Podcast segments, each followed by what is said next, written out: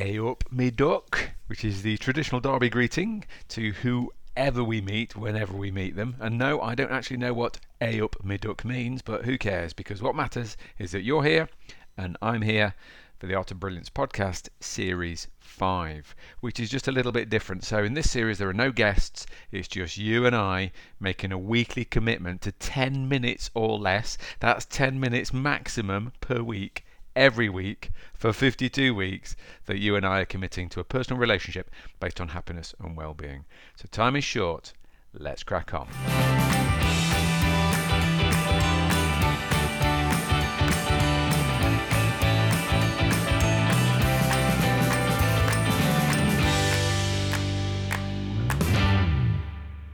Now, this week's episode is uh, brought to you with a little bit of a backstory about being a children's author and then bring it bang up to date. Okay, so here's the weird thing about me. So, yes, I have got a PhD, I keep banging on about that, right? But I'm not an academic person.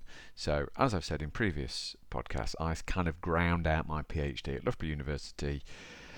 Um, I hung in there for a lot of years and eventually um, positive psychology, that kind of thing, and got myself a doctorate, right, which is pretty cool. I'm I'm really proud of the fact that I hung in there over the years.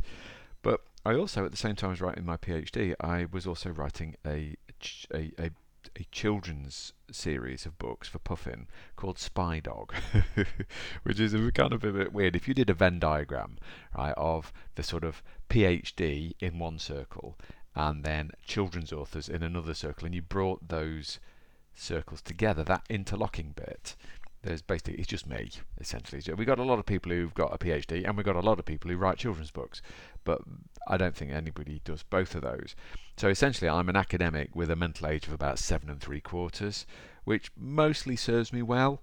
Uh, occasionally gets me in trouble, but mostly serves me well. I think it gives me a unique perspective. Anyway, park that for now. This was back a few years, quite a few years ago now, and um, I was invited down. So I'm really lucky. I'm touching touching my forehead here, like touchwood.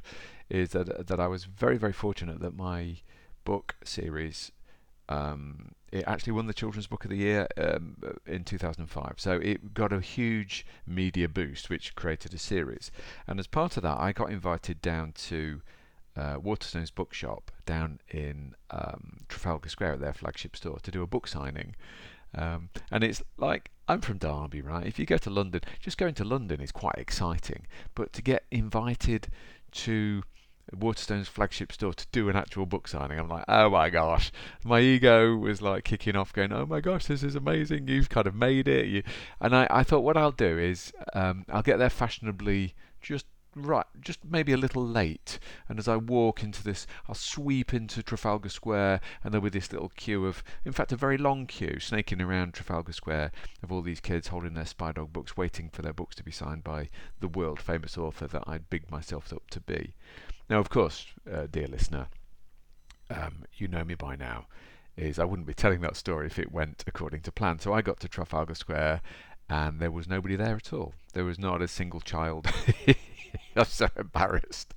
I was so embarrassed. There's not a single child turned up for their book to be signed. And I've got an hour slot um, upstairs on the third floor in this huge bookstore. And obviously, I couldn't just turn up and leave in case a child did turn up wanting their book signed by uh, their favourite author. However, an hour, nobody turned up. So, Picture the scene. I'm totally humiliated, absolutely embarrassed, wishing the world would just open up and swallow me up and thinking, oh my gosh, I'm such a failure. And I've got an hour to kill in the children's section of this uh, huge flagship bookstore. So I started to read. Um, there was a carousel with books on, which was the Mr. Men books. And I remember I, I used to read them to my kids, and I, I kind of quite like the Mr. Men books. Now, essentially, I was not in a good place here. Right? I'm, I'm, I'm embarrassed, I'm humiliated, I am I've got, as we would say in Derby, I've got a bag on, right? So I've got my grumpy face on. Um, I wasn't yet a Doctor of Happiness. I didn't learn. Anyway, I didn't know this then. So I am reading the Mr. Men books, and I noticed there's there's lots of really cool Mr. Men books, right? So on that carousel there was uh, well there was Mr. Happy and Little Miss Sunshine. They're the headliners. Right now, picture this. If you've never seen Mr. Happy, basically he's a big yellow round creature, bald, with a big smile on his face, like one of those happy sort of hacienda sort of pills that you used to take in the 80s, and he's got trainers on. So, so he, I, w- I was looking at Mr. Happy, and I'm thinking this is aimed at five-year-olds. What the message there seems to be: if you want to be happy, then just take all your clothes off, take drugs, and and put a stupid smile on your face, and eat lots of cake. I mean, it didn't make any sense. And then Little Miss Sunshine is the same. She's also naked with a stupid smile on her face. Remember, I'm not in a good place here. Mr. Worry's got a furrowed brow. Mr. Grumble has got a you know got an angry face on. There's Mr. Rude, who I, I think you know the actual book cover is quite polite. He should have had a middle finger up. And then there was a series because I was not in a good place. I'm thinking, well, we could write about the modern world, Mr. ADHD. Yeah, you know what I mean. Mr. Can't be bothered. We all know somebody like that. Mr. Mood Hoover. Anyway, I came across a book and it was the brand new Mr. Man book at the time, and it's I've got it in front of me. The reason I'm, I'm going to read it to you in a minute, just three pages of it, and it broke my heart. It snapped me out of my fog, right? And it broke my heart because it's called. If if I picture, uh, let me tell you. So it says Mr. Nobody by Roger Hargreaves. Mr. Nobody, and on the cover there's this sort of transparent Mr. Man character with no content to him. He's just a he looks he looks like Mr. Invisible, basically. He's just an outline. It's really sad. And I thought, oh my gosh, Mr. Nobody, what? That's awful. Um, and because it was because I had an hour to kill and I was in a good place and I hadn't read it before, I thought, well, I'll I'll give it a read. It's a two minute read. I'm just going to share three pages with you. All right, and then I'm going to make a massive academic point uh, on the back of it. But if you just let me go with it, this is where Mr. Happy. If I picture the scene, I'm not going to read you the whole book, okay? Mr. Happy is just on his way to Little Miss Sunshine's house to have a cup of tea, like he does.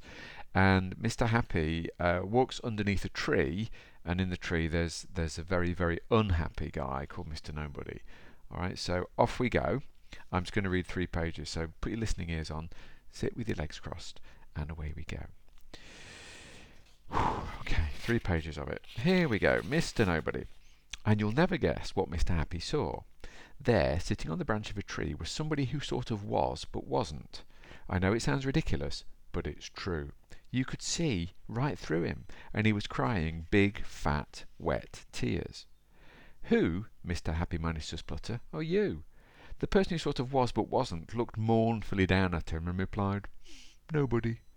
Nobody? gasped Mr. Happy. But everybody's somebody.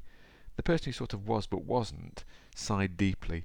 Except me, he said, and he started to cry more big, fat, wet tears.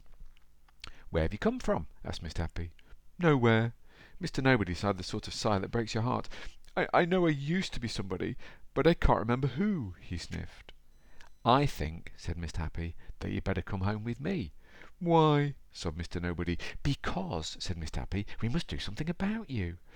There's nothing you can do about a nobody, wept the person who sort of was but wasn't. Of course there is, said Mr. Happy. Follow me. All right, now I'm not going to read that. I'm not going to read the rest of the story because it's absolutely appallingly bad. However, that that was the real reason that I got invited to London to read that story because that story um, triggered in me a real. Remember, I was doing a PhD at the same time, loads and loads of academic study. It triggered in me um, a research piece that I'd seen. It was in fact a Gallup survey, um, and I googled it on the train on the train back to Derby from St Pancras to Derby. After that event, I googled. I, I got on uh, on the train Wi-Fi and I googled this Gallup survey, and it's in fact it's from 1999. It's a big survey. There's about 50,000 respondents, and and dear listener, there is a question on that survey um, that pretty much I think might be the silver bullet of leadership.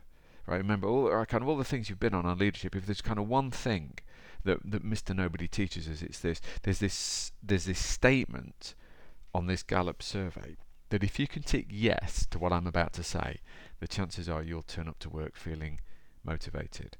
And the statement is somebody at work seems to care about me as a person. Alright, let me say it again because it's beautifully crystal clear and very simple. Someone at work seems to care about me as a person. And I would put to you, dear listener, if you can tick yes to that statement, then you will turn up to work with some fire in your belly. And equally, if, if I was a school child or, or, or a teenager at school and I could tick yes to somebody at school seems to care about me as a person, then I would also turn up to school with a fire in my belly.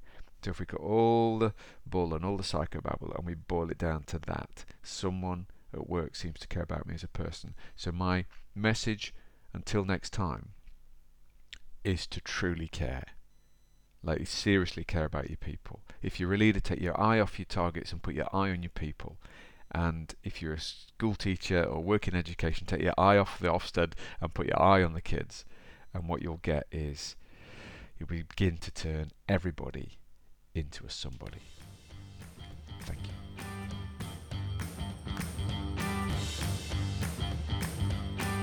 Thanks for listening to the Art of Brilliance podcast. If you've enjoyed it, please subscribe and tell the world. A nice review would make our day. That's the very best way of getting like minded people to tune into our very simple messages about happiness and human flourishing. If you've hated it, please keep quiet. Remember, the world has enough negativity already, so be a lover, not a hater. Feel free to check out our training and the little shop of happiness at artofbrilliance.co.uk.